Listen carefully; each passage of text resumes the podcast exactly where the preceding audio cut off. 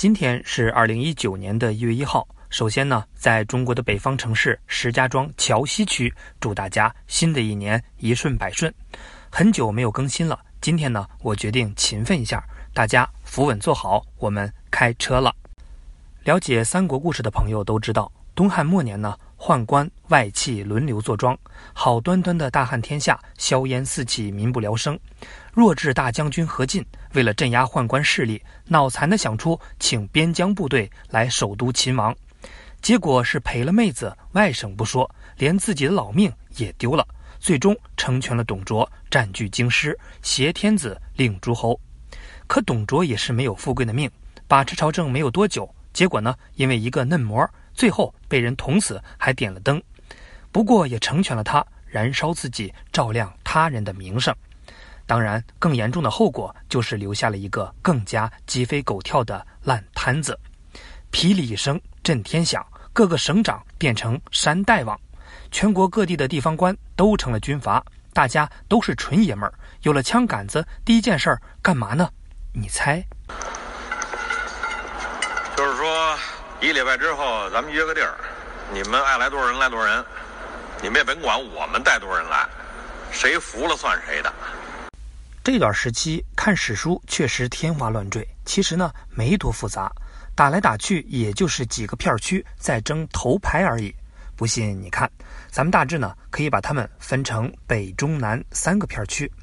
北方战区呢是马腾、韩遂、长撸串、袁绍、死磕、公孙瓒；而中部战区呢是曹操玩命砍陶谦，刘表手滑捅孙坚；南部战区是张鲁、刘璋不对付，孙策玩转江浙沪。你看。记住这个，有没有瞬间清晰一些？大家没什么业余活动，吃饱了饭就出来约架。但真正影响局势的是由乱局开始，并逐渐促成的三大战役，贯穿三国最重要的时期。大家了解了他们的来龙去脉，就会发现这一天到晚明枪暗箭的三国时代也就这点破事儿。首先呢，我们聊聊第一场战役——官渡之战。群雄割据发展到抄家伙对砍。结果就是互相吞并，谁牛逼谁地盘大。全国这么多军阀，大家还在你好坏你好坏的时候，有的人呢已经各自完成了兼并，真刀真枪脱颖而出了。他们就是北方的绝代双骄——曹操、袁绍。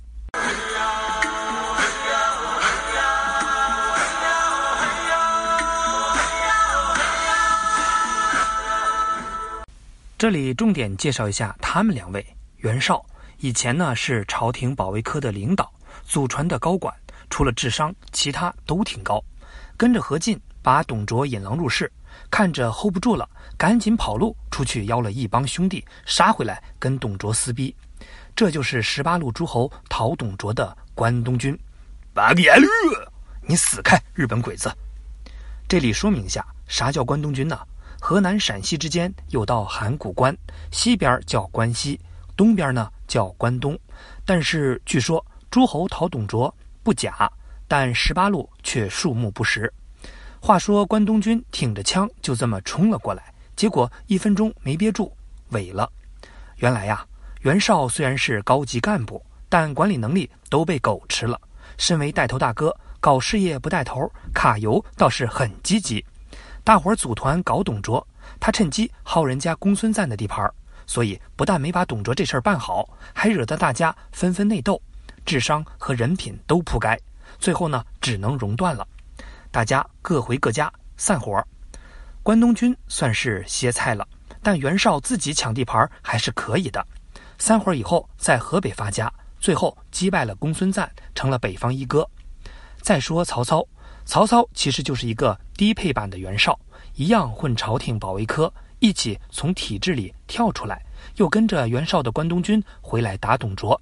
散伙之后呢，自己也收了点黄金小流氓的残党，在河南、山东一带发迹。本来在诸多军阀里，也就是个路人甲。但曹操多精啊，随身携带小皇帝，挟天子令诸侯大法，他学会了，用的那叫一个溜。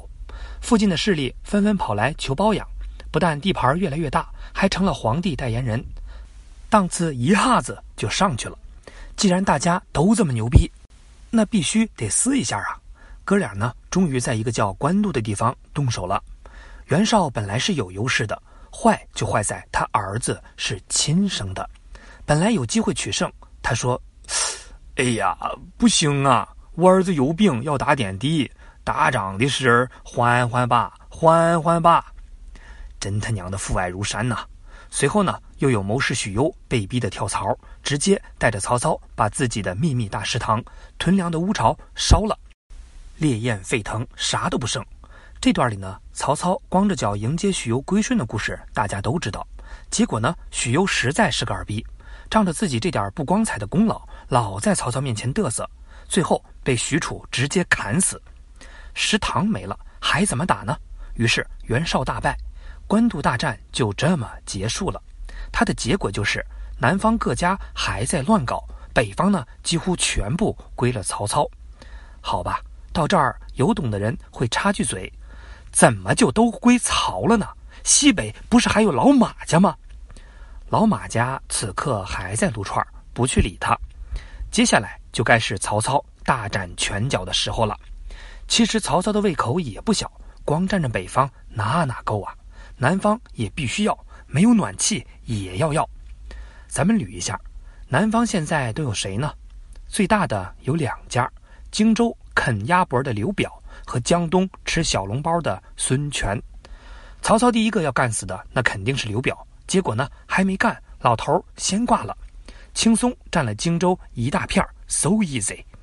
可是这一脚踩上来不要紧，倒把一路人马给挤了出来。你猜谁？谁还能有谁？当然是著名的桃园组合——保定刘备集团。哎，等了半天了。终于轮到他们仨了。简单介绍一下刘备，表面上呢，他是一个纯天然的屌丝，从保定批发市场干起，拉了些农民工，主动参加扫黄运动，从此呢进入仕途。但是在那个年代，你懂的，当官没地盘，纯属逗你玩最终呢，只能带着兄弟四处穷游，给人打零工。说出来，哎，哈委屈啊，大多了。其实他真正的身份说出来吓死你。到徐州陶谦那儿，陶谦挂了；到袁绍那儿，官渡之战没几天，袁绍也挂了。去荆州刘表那儿蹭鸭脖吧，刘表也挂了。这么克夫的，啊不，这么克大丈夫的，全中国纵观几千年也没谁了。那有活下来的吗？有啊，那就是幸存二人组曹操和孙权。陶谦把徐州让给了刘备，结果呢没守住，被喜欢灭爹的吕布赶到了曹操家。曹操拉他喝酒吹牛，说了句：“这世上的英雄，我就看好你的兄弟。”这句话刚说出，刘备当时就吓尿了，觉得曹操这是要对自己动手了。正好借着当时一个雷做掩饰，赶紧跑去了袁绍家。这就是煮酒论英雄的故事。曹丞相。请问您一个问题：您当时是怎么发现刘备是英雄的呢？刘备是英雄，别扯了。当时就是喝多了，随口一说呀，还真当真了。呃，曹丞相，您知道您这叫嘴贱改变历史吗？所以，综上所述，刘备的真实身份是上天的一个折翼的天使。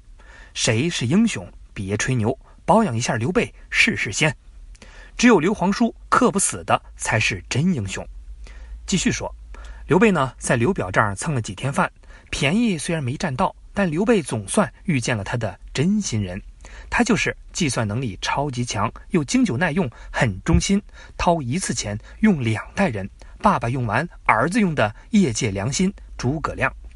好了，故事呢往下走，曹操马不停蹄来到了荆州，刘备哥几个马上又尿了一裤裆。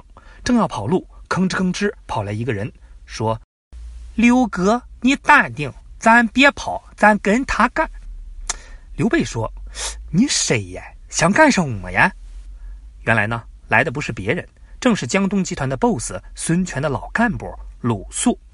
他和诸葛亮一拍即合，领着刘备跟孙权组团，孙刘联盟成型，一起对付曹操。然后呢，又该打仗了。两边人马抄家伙，在湖北的赤壁杠上了。这个故事的细节不用多说，总之就是北方人打南方人，为了坐船不吐，把所有战船刷上油，连成一串，就想死磕一把，清一色。谁知道诸葛亮闷不作声，早听了半天，自摸东风糊了。一场东风刮过，孙刘两军放一把大火，把曹操连起来的战船烧了个透，号称几十万的水军就搁这儿打了水漂。好吧，我承认。借东风的故事呢，只是戏说而已。但那个季节本来是不该刮东风的，好死不死就在当天起了东风，也是活该曹操倒霉。赤壁之战打完，天下形势更加明朗了。曹操退守北方，暂时装着忍着。而在南方呢，孙权和刘备各自牛气哄哄地撕起来。这种情况就是传说中的“你若安好，我还搞什么搞”。所以呢，嗯。那这段呢，咱们就聊到这儿，下次呢继续。